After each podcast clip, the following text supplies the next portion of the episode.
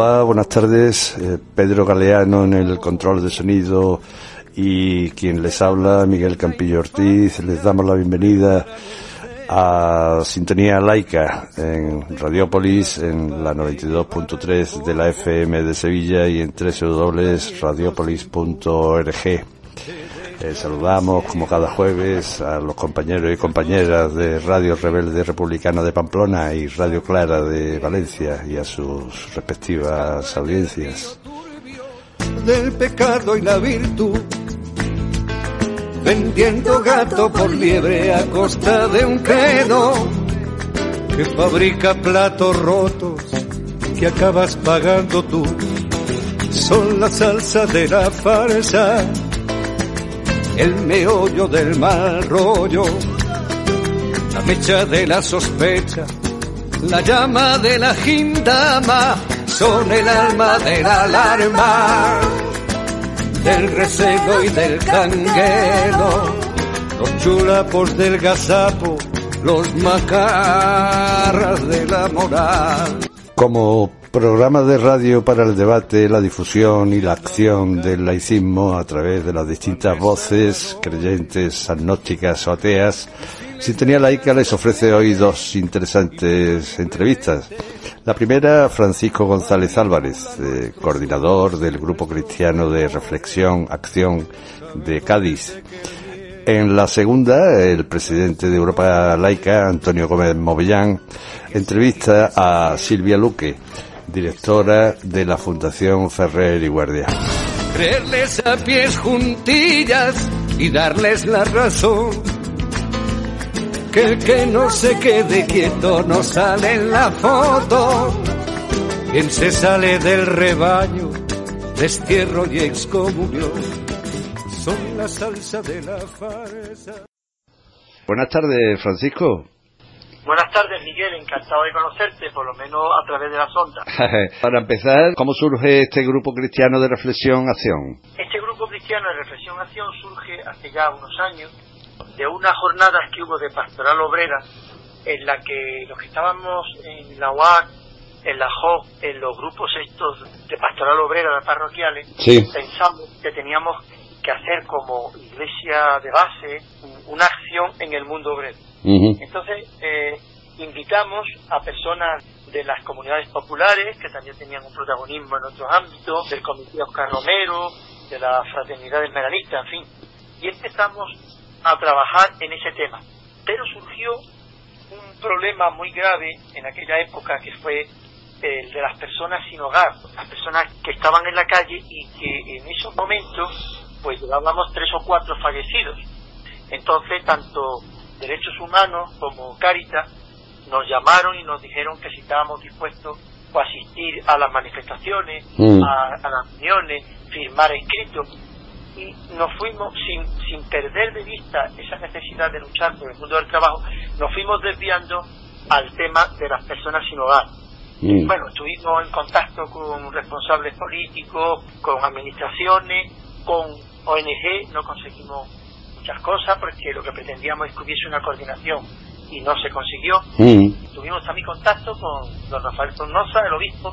Eh, esto, esto se produce hace siete años, en el que le pedimos que nos ceda una parte del seminario que estaba casi vacío, con el fin de ocuparlas provisionalmente para personas sin hogar, en momentos de moral o, o de cualquier incidente, pues pudieran ocupar esa, esa zona. Sí, hay que recordar que en 2013, hace siete años, estábamos en plena crisis, en, en la anterior crisis económica, claro, con la- los problemas de desahucios y demás, sí, sí. Exactamente. Nosotros también teníamos un compromiso militante, diríamos, en la vida sociopolítica, Mm. con- con movimiento, y entonces íbamos a los desahucios también.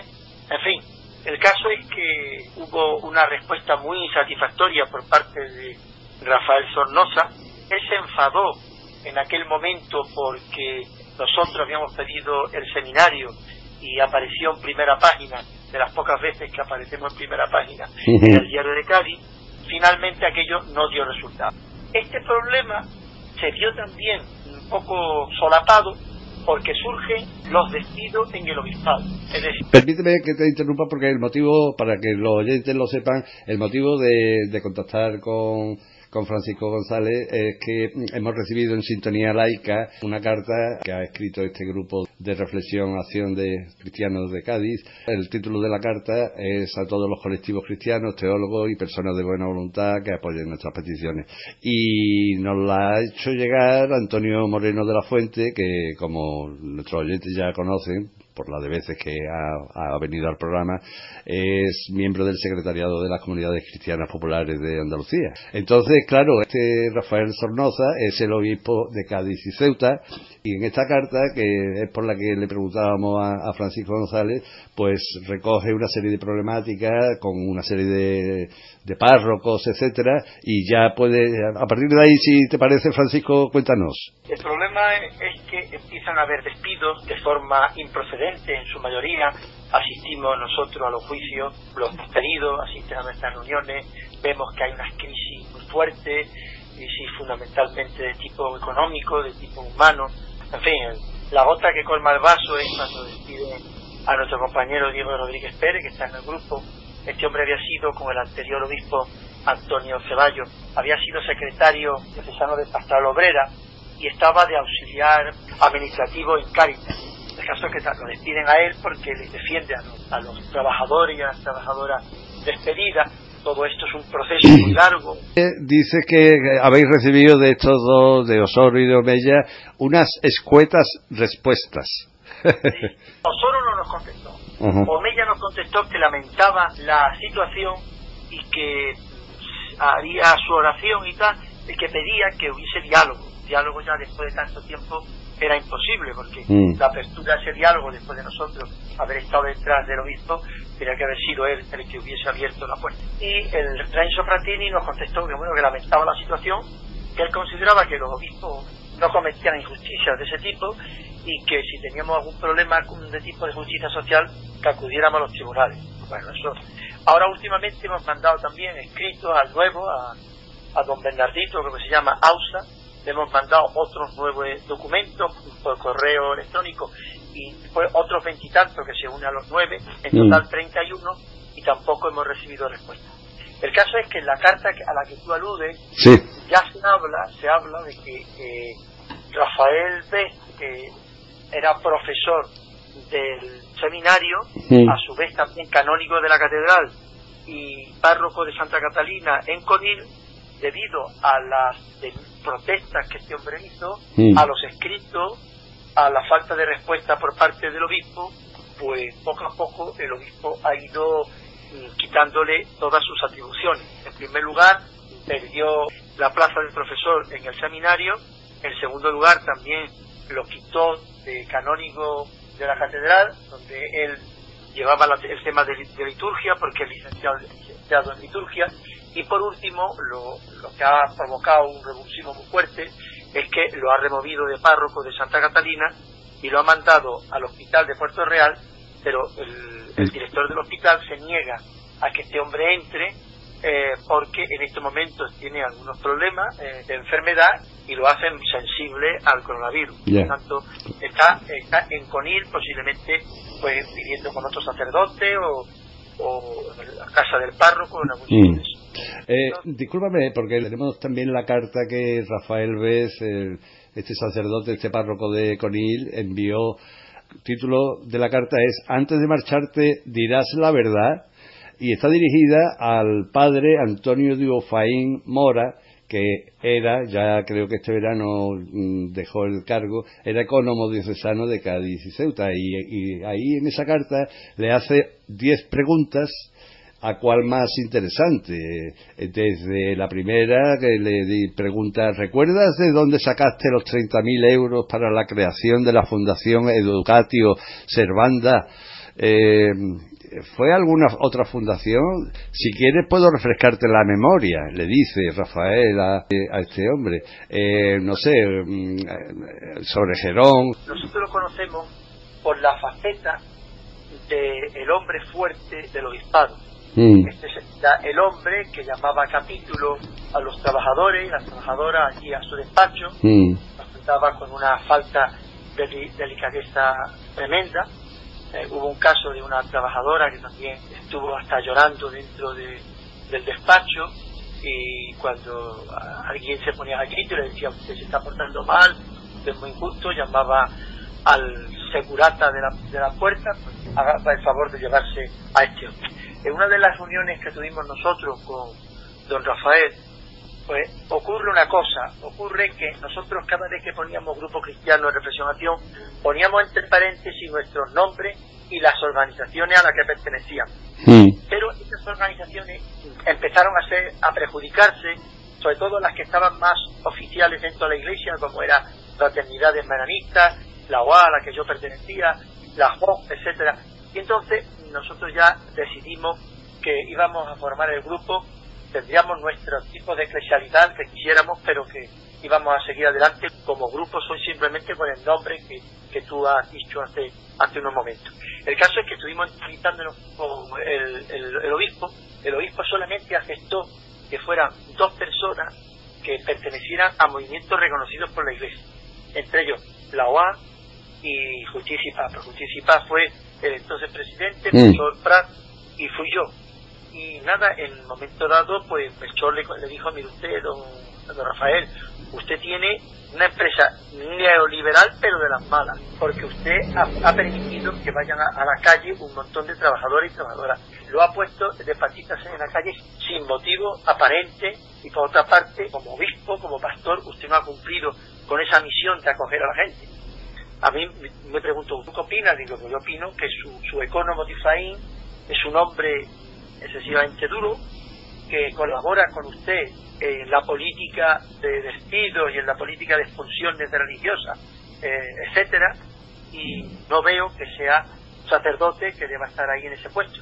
Y me contestó, tú tienes poca caridad, Paco. Digo, posiblemente tenga poca caridad, don Rafael, pero menos tiene él que se porta muy mal con las personas y los trabajadores que vienen a, a pedirle cuenta. El caso es que este hombre, ahora en estos momentos, bueno, él lo nombró lo nombró párroco de aquí, de una parroquia cercana a mi casa, y ahora, ahora está, creo que de presidente de todas las fundaciones. O sea que mm. irse no se ha ido, irse no se ha ido.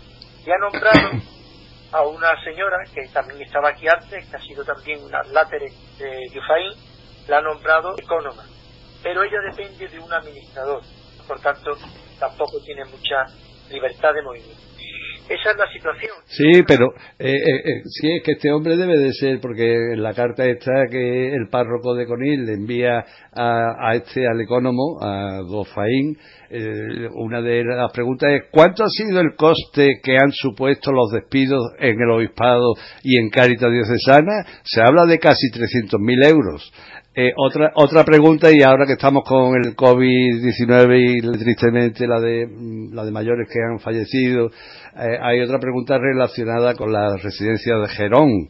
Eh, una, pregunta es, ¿a cuánto ha ascendido la compensación a Gerón por la devolución de la residencia de ancianos San José de San Fernando? Se habla de 240.000 euros. ¿Es verdad? ¿De dónde se ha sacado? Eh, eh, la carta no tiene desperdicio porque habla de mucho dinero que no se sabe de, dónde ha salido ni, ni a dónde ha ido. Rafael tiene información de eso, lo que pasa es que, claro, lo, escribe con preguntas. Francisco, ¿te refieres a, Rafael Bez? O... A Rafael Bez. Eso es, el, párroco. Rafael recordarás que mandó también dos cartas al secretario de Estado del Papa. En esas dos cartas se trata de la remodelación de las tierras de algunas parroquias de la diócesis, entre ellas la de Vejer de la Frontera, que esas, eh, eh, por eso es el problema que yo creo que tiene en este momento Antonio Casado, es decir, como tú, bien, tú sabrás, pues eh, por el derecho canónico, el párroco es el que tiene la obligación de alguna manera de proteger, de eh, amparar todas esas tierras que fueron entregadas en su tiempo por personas devotas, sobre todo para beneficio de los pobres y tal.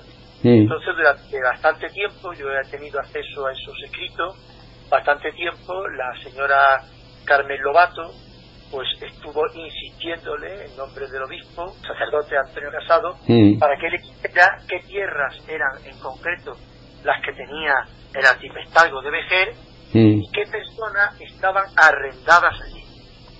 De tal manera que es posible que esas personas que llevaban pues 40, 50 años se han prolongado los arrendamientos por de generación en generación, prácticamente formaban parte de una familia socioeconómica del arciprestazgo, posiblemente lo hayan echado, yo creo que ya lo han echado allí a toda, a toda esta gente. hace poco también querían llegar a un acuerdo con el ayuntamiento de Vejer para hacer la entrega del cementerio a cambio de que se les retornaran unas tierras al obispado. A raíz de eso ha habido un problema, ya acabo con este tema, que como había familiares que decía el obispado que debían dinero al obispado por lo que tienen que pagar de las tumbas, ¿no? Exacto, a, eso, eso es lo que te iba a introducir, sí, sí. Pusieron una serie de notas con el nombre... Pegatinas en cada nicho. Con un teléfono porque han creado el obispado, el, el ecónomo este creó hace un año una empresa para gestionar y, cobrar eh, por, los nichos y las tumbas que antes anteriormente lo llevaba lo llevaba Antonio Casado, el, párroco de eso siempre lo han llevado los párrocos y en el pueblo en, en Vejer incluso el alcalde que es del PP ha protestado este verano, ha salido la noticia esa, protestó indignado por, por lo feo que resultaban las pegatinas puestas ahí, exhortando a la gente a que se pasara por la oficina y pagara, claro. Y pagara.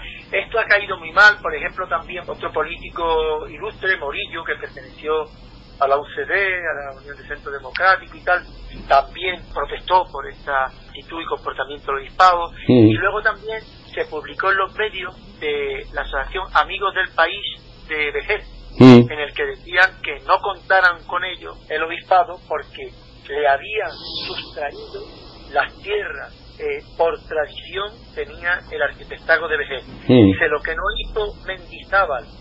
En la desamortización. La desamortización, con mucha enjundia, lo ha hecho usted, señor obispo, desposeyéndonos de unos bienes que son colectivos y que pertenecen al arciprestado, que no pertenecen a una persona concreta. Es vergonzoso, yo no sé. Pues sí. Luego hay una indiferencia muy grande, ¿no? porque yo conozco personas que trabajan en las parroquias que no eh, se meten en su mundo, se encierran y no piensan que el problema que hay a nivel de diócesis, a nivel de obispado, también afecta a las parroquias, porque quiera que no, forman un cuerpo.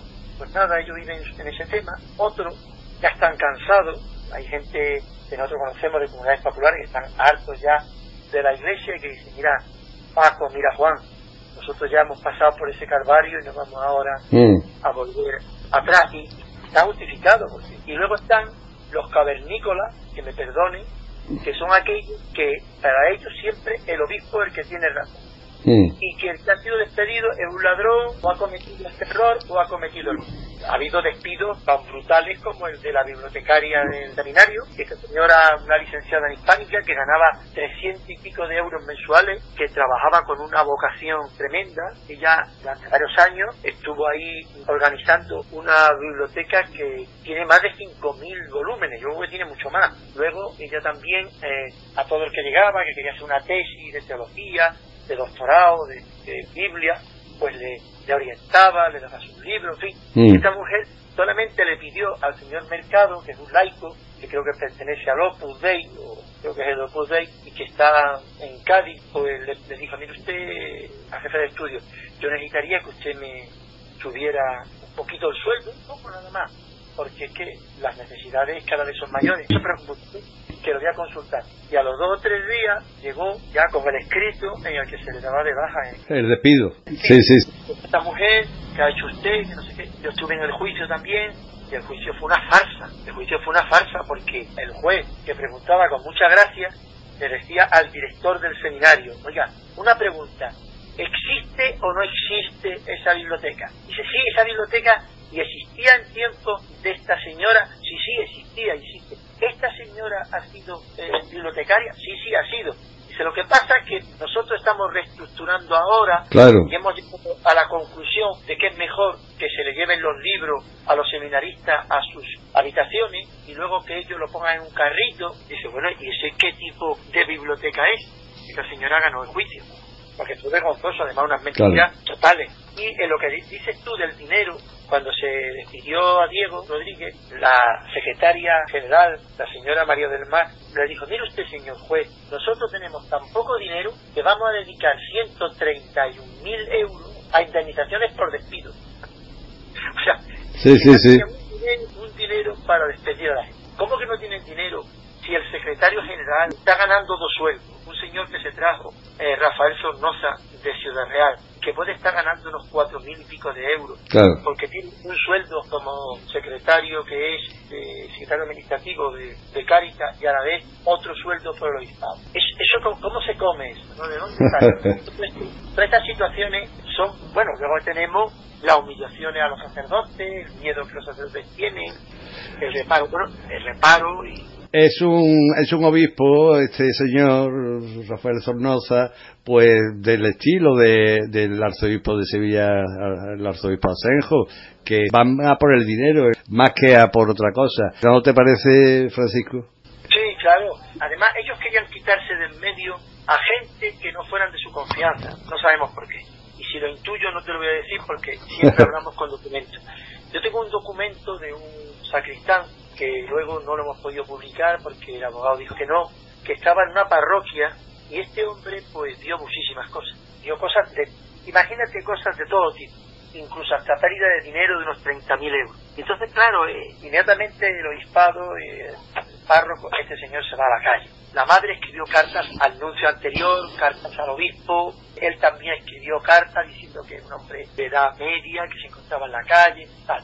Pues al final eso nos lo dijo él públicamente en una vigilia que hicimos por los despedidos, nos dijo claramente que el obispado le planteó lo siguiente, pida el dinero que quiera por el despido. Y él pidió 45 mil euros y se lo dieron. O sea que tú fíjate si hay dinero, claro que hay dinero. Claro que hay dinero. Y luego la forma en que ha echado algunas comunidades religiosas como la de San Fernando, ¿no? que pidió que se fueran. Entonces estas mujeres estaban recogiendo sus materiales poco a poco, llevándoselo, y cuando al señor Dufain le interesó, se presentó allí con otro alátere, forzaron la puerta, y empezaron a coger cosas, y entonces claro, el, portero, que llevaba allí muchos años, llamó a las monjas mm. y, llamó a la policía, llamó a la policía. Entonces la policía llegó y dijo, ustedes, cambio usted, yo soy el, ecónomo, yo vengo en nombre del obispo, esta es propiedad nuestra. Eh, sí, pero usted ha forzado una puerta en donde vivían unas personas y, eso usted lo tiene pues, lo tiene que explicar por igual. Mm. Una propiedad es suya, usted tiene su llave, y no tenía la llave. Sí, sí, sí. Las monjas y entonces la policía le dijo, ahora es el momento de que usted le ponga una denuncia a estos señores impresentables. Claro. Pero los pobres dijeron que no. Francisco se refiere al convento de las capuchinas de San Fernando. Pero también Rafael Bez Palomino, en su carta, en sus 10 puntos, también le reprocha o le, o le dice que se lleve la puerta blindada que puso en su cuarto, en su habitación. Porque este señor se puso una puerta blindada en su bueno, pues si quiere, es muy interesante, podríamos estar hablando mucho tiempo, seguro, seguro, ¿verdad, Francisco? ¿Quiere añadir alguna cosita más eh, antes de despedirnos?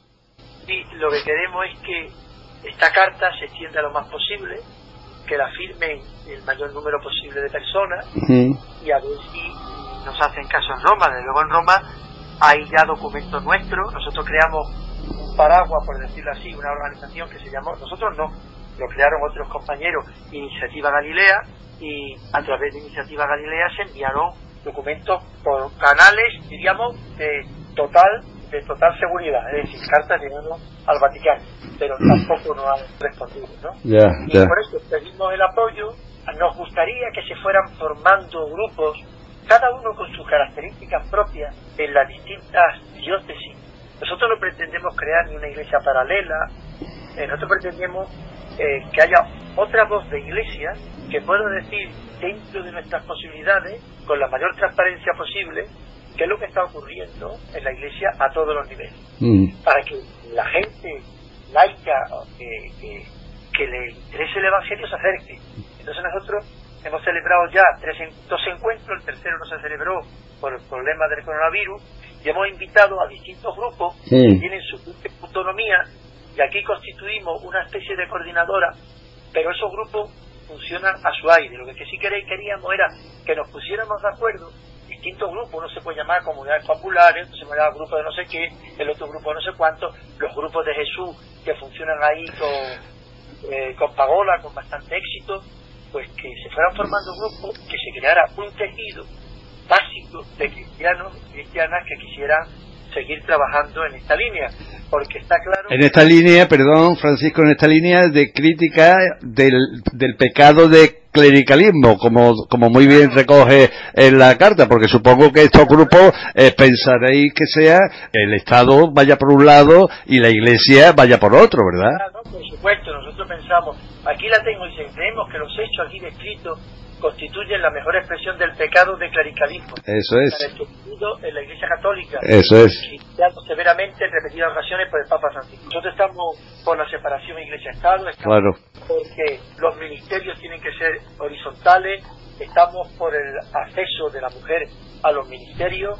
También que personas casadas que quieran acceder al sacerdocio que también puedan acceder, como se pidió hace poco. Sí, digamos que sois el sector crítico de, claro, de la Iglesia, sí, sí. Y después queremos crecer nosotros también eh, de una forma constructiva en, el, eh, de, la oración y el compromiso. Oración, reflexión y compromiso. No quedarnos solamente en la crítica, porque eso nos vaciaría completamente, sino crecer nosotros también en la oración continua, en la, en, la reflexión y el compromiso. Es decir, que seamos un poquito, como decía un compañero de comunidades que está con nosotros y que siguen con su doble militancia, nos decía, tenemos que crear semillas en los distintos sitios que funcionen autónomamente, cada una con su propia creatividad, pero que nos pongamos de acuerdo a la hora esta transformación de la iglesia que es necesaria, que es muy difícil, pero que es necesario. Pues Francisco González Álvarez, coordinador del Grupo Cristiano de Reflexión Acción de Cádiz, muchísimas gracias por haber atendido la llamada de Sintonía Laica.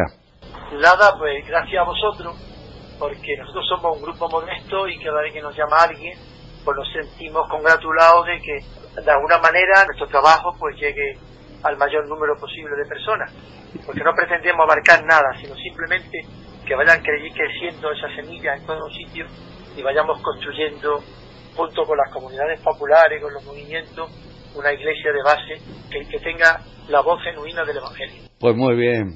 Gracias a ti, Miguel. Nada, un, un saludo. Hasta pronto.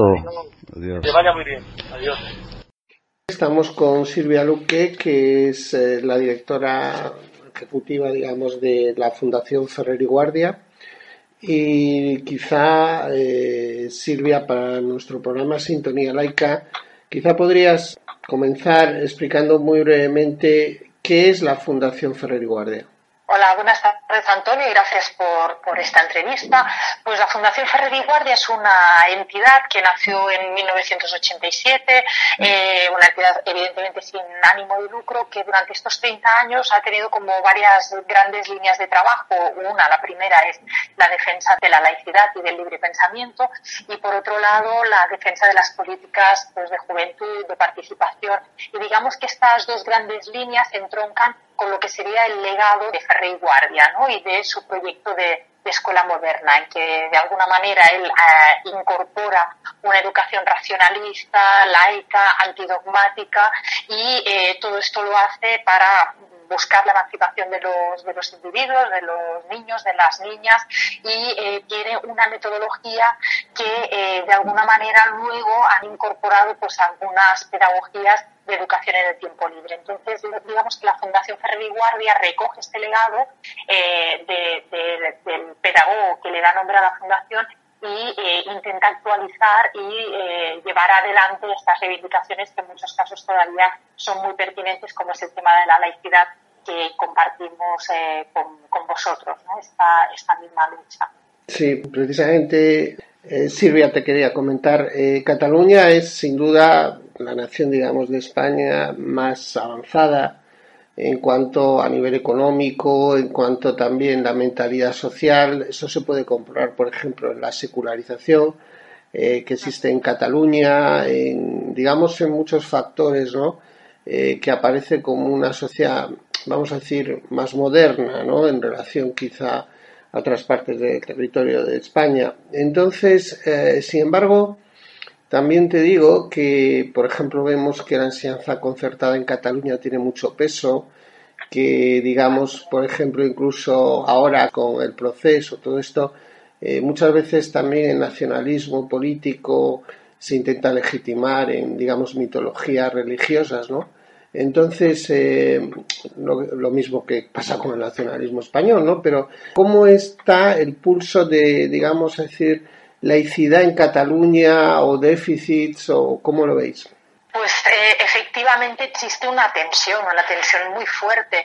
Como bien dices, Cataluña es de los territorios que están más secularizados y son unos datos que recogemos anualmente en el informe Ferri Guardia cuando hacemos comparaciones entre comunidades autónomas. Sí que es cierto que Cataluña sale entre las que tiene unos indicadores, eh, pues esto de una mayor secularización, por ejemplo, es de las comunidades donde hay una menor proporción de alumnos que cursan la asignatura de religión, donde se dan más matrimonios civiles. No obstante, el peso de la Iglesia Católica es muy importante, como bien dices, pese a esa secularización de la sociedad, sí que sigue teniendo una preeminencia muy, muy importante en el espacio público, desde el espacio que se le dedica en la televisión pública a las, a, las celebraciones confesionales, a las misas, a la relación que se establece entre gobierno y Iglesia Católica, se, se da una tensión muy fuerte entre esa secularización de la, de la sociedad y, el, y la preeminencia o la presencia de la religión católica en las instituciones públicas. Entonces, se vive pues con, esa tensión, con, esa, ah, con ese conflicto ¿no? entre esa voluntad que tenemos algunos de que la Iglesia Católica no tenga un espacio tan preeminente en el espacio público eh, que es coherente con el grado de secularización de la, de la sociedad catalana. Entonces se vive pues con tensión, con, tensión y con conflicto. Y como bien dices, uno de los elementos más flagrantes es la presencia de la, de la educación concertada católica. Los, datos en Cataluña son muy, muy elevados. Aquí no conseguimos dar pasos eh, significativos porque eh, esta titularidad de los centros además se corresponde también con un gran nivel de segregación. Eh, la población que asiste a unos centros y a otros no es eh, idéntica, no es homogénea, por lo tanto también acaba produciéndose una segregación del alumnado en función de la tipología de centro a la que somos totalmente contrarios. Y está siendo muy difícil que se introduzcan medidas, por un lado, las que, reduzcan el nivel de conciertos, esto ya eh, no, se está avanzando en este sentido, pero incluso eh, cuesta avanzar en la introducción de medidas correctoras de esta segregación. Sí, muy bien. Mira, eh, recientemente eh, salisteis en la prensa pues, a iniciativa vuestra, que también firmamos nosotros esa declaración sobre, bueno, digamos, los planes de introducción de la enseñanza de religión islámica en el sistema educativo catalán, ¿no? Quiero eh, comentarte que eh, tenemos, digamos, el laicismo, o vamos a decir, el humanismo, digamos, que existe en Europa o que luchamos por una secularización plena de los poderes públicos, existe yo creo que ahora una tendencia, no sé, general y es que, claro, mm, la introducción, digamos, de poblaciones de origen, vamos a decir, porque esto ya se da también en segundas y terceras generaciones, o que profesan otras religiones, en definitiva, estamos hablando sobre todo de la religión musulmana, eh, hay una tendencia a crear un modelo multiconfesional sobre la laicidad, ¿no? Es decir, eh, digamos, incluso discriminando a las religiones minoritarias, también hay que decirlo. Pero eh, te digo esto porque en Cataluña es indudable que es una de las, eh, digamos, donde hay mayor diversidad de origen, digamos, nacional, ¿no? En, Cataluña, no solamente estoy hablando, pues estoy hablando de marroquíes, estoy hablando de pakistaníes. ¿Cómo veis esto? Así es. De hecho, claro, esta, esta medida que, se incorpora ahora, de hecho, da respuesta a los acuerdos de 1992.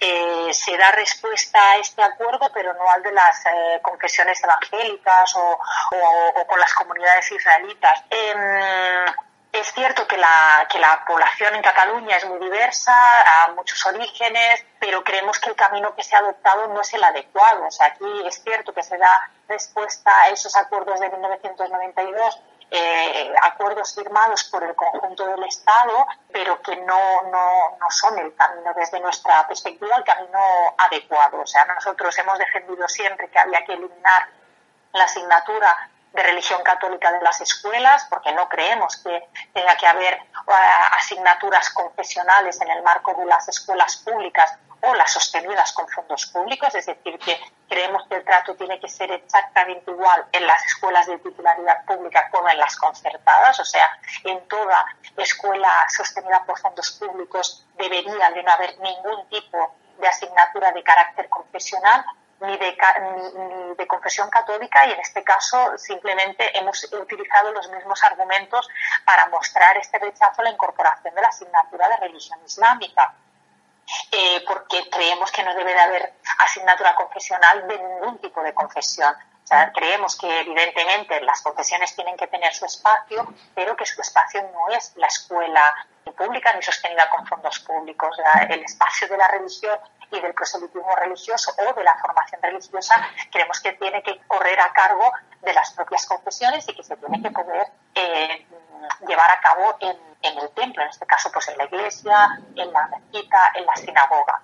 Eh, con el tema de la asignatura de religión islámica, creemos que en Cataluña incluso está habiendo muy poco debate sobre el tema y en parte creemos que porque cuando se refiere a colectivos tal vez que están en una situación más vulnerable o de desventaja, porque evidentemente la situación en la que se encuentra la, eh, la, comunidad mm, creyente islámica no es la misma, ni tiene los mismos privilegios que la católica, pero esto no, no nos debe llevar a cometer los mismos errores. Es decir, si hay un problema de desventaja, si hay un problema de falta de poder disponer de centros de culto adecuados, creemos que hay que abordar esos problemas, pero que estos problemas no se solucionan introduciendo la asignatura islámica en las escuelas.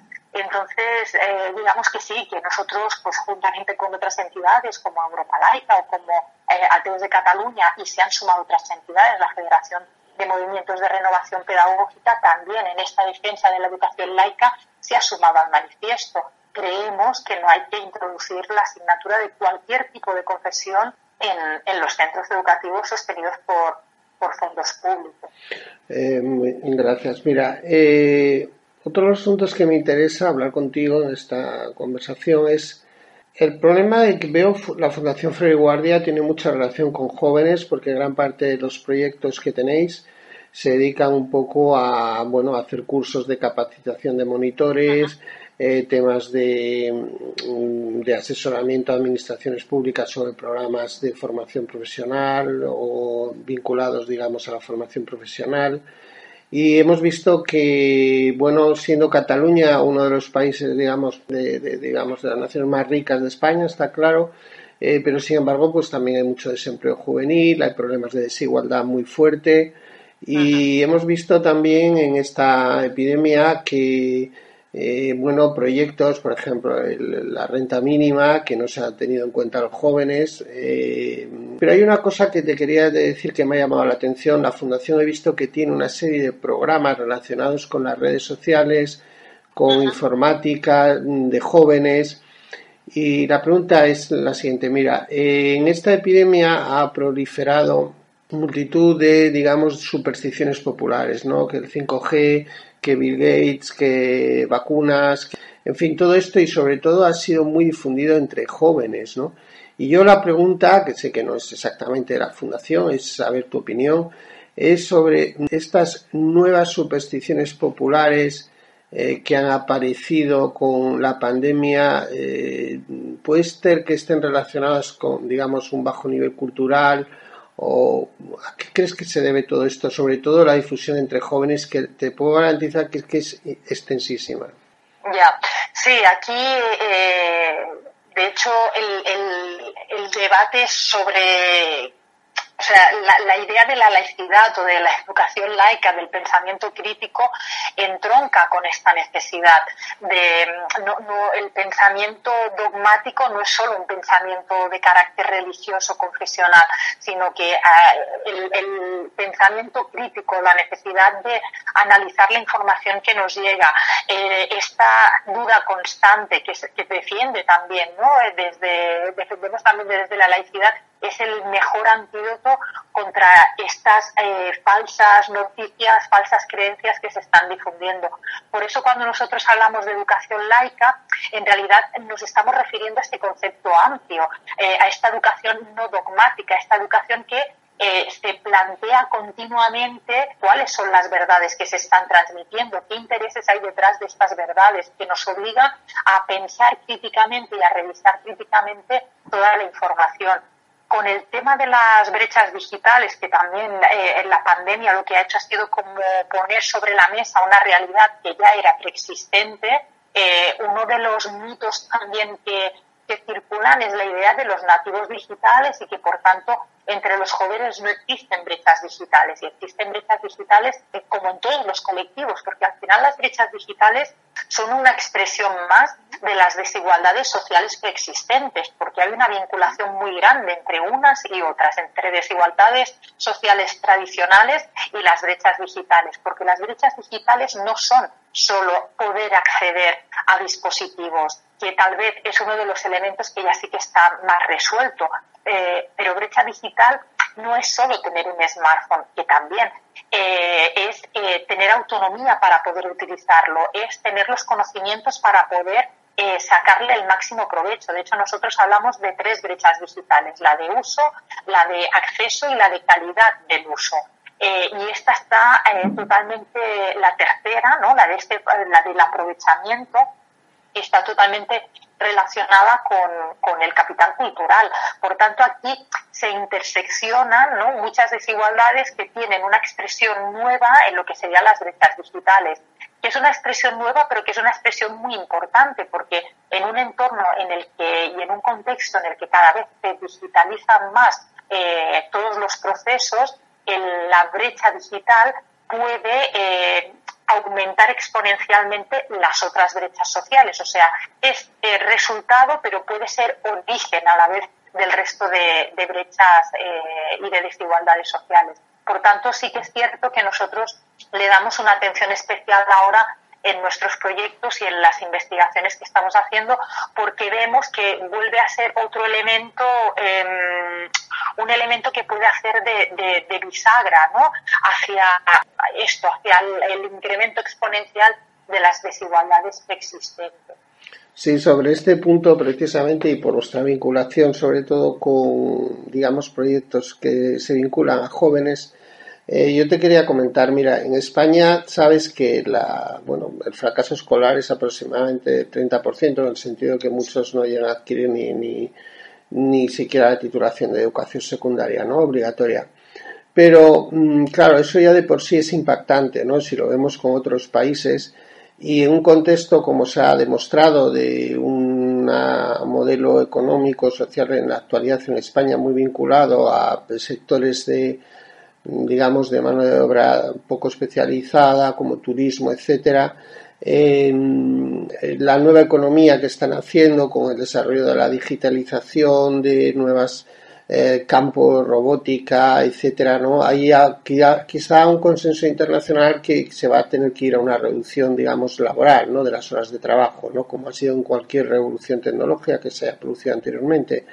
Pero lo que es verdad es que mm, ahora mismo vemos una gran desesperación, vamos a decir, de muchos jóvenes que con la epidemia pues ni siquiera han podido, pues, eh, digamos, eh, continuar con lo que estaban haciendo o no han tenido la oportunidad de ese primer empleo. Toda esta realidad que mm, quizá España va a ser, digamos, más afectada que otros países, eh, ¿cómo ves tú el tema de, mm, sabiendo que no es una solución, porque no lo es, pero esta idea de la autonomía de los jóvenes, que una renta básica, una, la renta mínima que, se, que no se les ha tenido en cuenta, porque como sabes es a partir de 25 años, y además en unas condiciones muy limitativas. Es verdad que nadie aboga por una sociedad asistencial o, digamos, eh, subvencionada o llámalo como quieras, pero teniendo en cuenta la realidad del momento, del momento, no habría que ir hacia, puesto que yo veo que Ferrer Guardia apoya todo esto, el carácter universal de, los derechos, de la asistencia, más que a programas cortoplacistas. ¿Cómo ves tú este tema? Vemos, de hecho, nosotros, mira, hemos estado haciendo unos seminarios con profesionales de las políticas de juventud durante los meses de mayo, junio, para intentar avanzarnos a cuáles podían ser los impactos de esta nueva crisis, porque no olvidemos que no habíamos salido prácticamente del anterior, que ya nos hemos metido en, esta nueva generada por la pandemia y creemos que efectivamente los jóvenes van a volver a ser los grandes olvidados. A, a nivel sanitario sí que hemos, se ha conseguido eh, introducir el concepto de emergencia sanitaria, eh, después de emergencia educativa, y nosotros creíamos que, que, hay que introducir de el, concepto de emergencia, emergencia juvenil o emergencia de la juventud, dado que realmente mmm, pueden ser nuevamente los grandes damnificados. Ya te digo, no habíamos salido de la primera crisis o de la crisis anterior, que ya estamos en la actual eh, y, que, y que en la que eso no, no, no hay ningún indicador eh, a partir de los discursos políticos que tenga esto, que tenga los jóvenes en el punto de mira. Como dices, el ingreso mínimo vital los ha dejado fuera porque vuelve a primar la perspectiva familista, vuelve a tener en cuenta, esta ya, ya, ya era un estado de bienestar centrado más en la familia que no en el individuo y por tanto siempre ha dejado de lado a, los jóvenes y en realidad con muy pocas políticas de ayuda a la familia, o sea, es un Estado familista que tampoco ayuda a la familia y mucho menos al individuo y al individuo joven, y que sí, que lo tiene, o sea, estamos en un momento en el que es necesario un cambio de ciclo, un cambio de sistema productivo pero que tampoco se está planificando, eh, un cambio de sistema en el que eso van a, van a ser necesarias nuevas profesiones eh, por las que tampoco se está apostando. Nosotros también hemos puesto el énfasis en las carreras STEM y en cómo esto puede generar nuevas desigualdades de género porque las chicas no acceden a estas carreras de forma mayoritaria, son carreras que están masculinizadas y en las que además hay este, este doble o triple problema de, que hay, ya hay muchos jóvenes que se nos quedan por el fracaso escolar, eh, un gran grupo que tampoco accede a la formación secundaria y dentro de esta eh, formación universitaria a este tipo de carreras que parece ser las que van a ser más demandadas en el nuevo contexto de robotización, de cuarta revolución digital, las chicas no nos acceden. Por tanto, también hay que poner mucho el énfasis en esto comentabas, el tema de, la, de las rendas garantizadas o ingreso mínimo vital sí que puede ser una solución ni que sea temporal, pero sí que es cierto que es necesario repensar y rápidamente eh, el contexto y, todo el sistema productivo. El sistema basado en el tocho nos falló. El sistema económico basado en el turismo nos ha fallado con la pandemia y es, y es además un sistema de muy poco valor añadido. O sea que es necesario repensar el sistema económico que queremos para, o el sistema productivo que queremos en España para los próximos años. Parece que los fondos que van a venir de Europa vinculados al COVID eh, nos van a obligar a esto, pero yo creo que hay que, ponerse, hay que remangarse y empezar a pensar muy rápido y empezar a promover también desde la inversión pública eh, estos sectores productivos y paralelamente la formación, la formación profesional y la formación universitaria para que, bueno, para que redirigamos también eh, a, a, estos jóvenes hasta hacia estas formaciones que pueden tener más eh, salida a nivel de futuro. Y, y, pensar en el presente. Y el presente también son esos ingresos garantizados, porque es que ahora, eh, si nos dedicamos solo a la, a la mejora de la ocupabilidad, el problema es que no hay ocupaciones que luego den respuesta a, estos, a estas demandas de trabajo. Por tanto, hay que pensar a, en el largo, en el medio y en el corto plazo mediante garantizar eh, la subsistencia de los jóvenes, porque ni pueden acceder a trabajo, ni pueden acceder a vivienda. Esto retrasa todo el desarrollo de su proyecto de vida Y desde una perspectiva ya más global, eh, esto tiene impacto no solo en estas personas que no pueden desarrollarse, sino en el conjunto de, la ciudadanía, porque no hay quien sostenga luego tampoco la vía cotizaciones o vía prestaciones el modelo que tenemos, que, que, también el modelo de prestación social es un modelo de reparto, no lo olvidemos. O sea que, digamos que eh, es necesario pensar en los jóvenes por ellos y por el conjunto, por, bueno, porque si no, el sistema de cotización tal y como lo tenemos montado tampoco se va a sostener. Sí, mira, bueno, ya cambiando un poco de tema, eh, vosotros os hicisteis, digamos, el año pasado bastante famosos, entre comillas, en la prensa generalista, en los medios de televisión, por el informe, o hace año y medio, por el informe que presentasteis sobre, bueno, la laicidad en España, las creencias religiosas, y creo que estáis preparando ahora otro informe, lo vais a presentar eh, de Sí, ahora mismo. Sí, ¿nos podéis quizá avanzar algo de cómo va esto?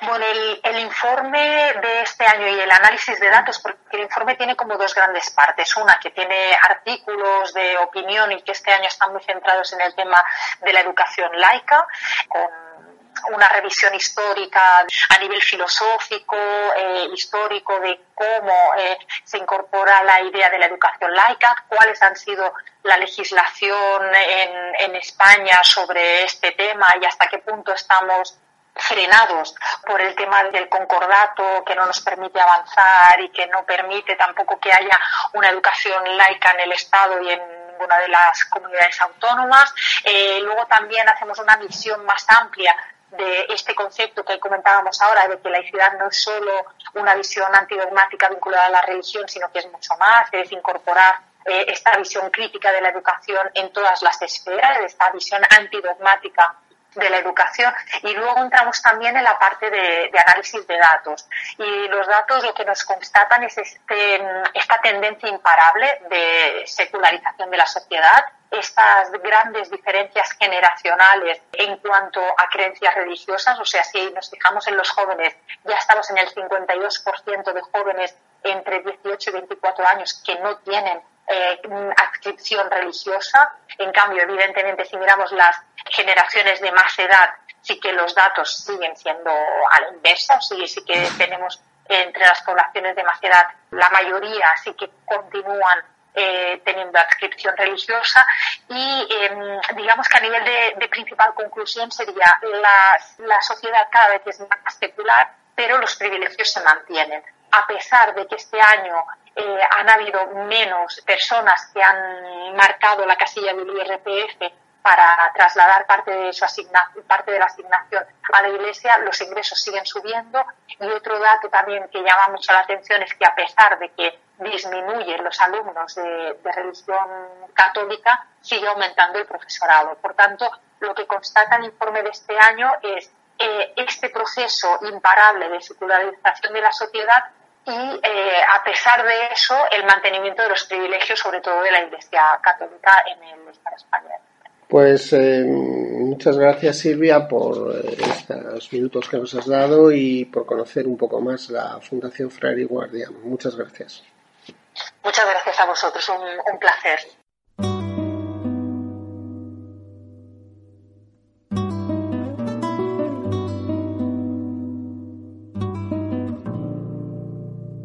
Efemérides. Fechas para el avance o retroceso de la libertad de conciencia y los derechos humanos. Tal día como hoy, un 1 de octubre de 1839, el alcalde de Figueres, Tomás Roger, inauguraba solemnemente el primer curso que se impartía en el Colegio de Humanidades, el primer instituto de secundaria público y laico de la península ibérica. Actualmente es el Instituto de Enseñanza Secundaria Ramón Montaner, fundado por iniciativa del Ayuntamiento de Figueres, cuyo gobierno consistorial era de ideología republicana y federalista, el Colegio de Humanidades se convertiría en un referente a nivel peninsular con la colaboración del pedagogo aragonés Julián González de Soto, su primer director.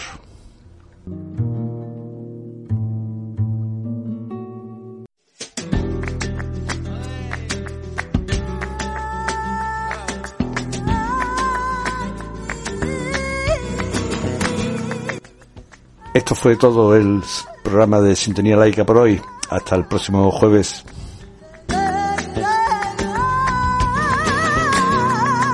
Sin prisa pero sin pausa, como el calabobo. Desde la más tierna infancia preparan el cebo.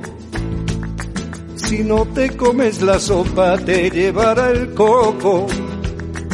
Los tocamientos impuros te dejarán ciego y te acosan de por vida, asusando el miedo, pescando en el río turbio del pecado y la virtud, vendiendo gato por liebre a costa de un credo que fabrica platos rotos que acabas pagando tú.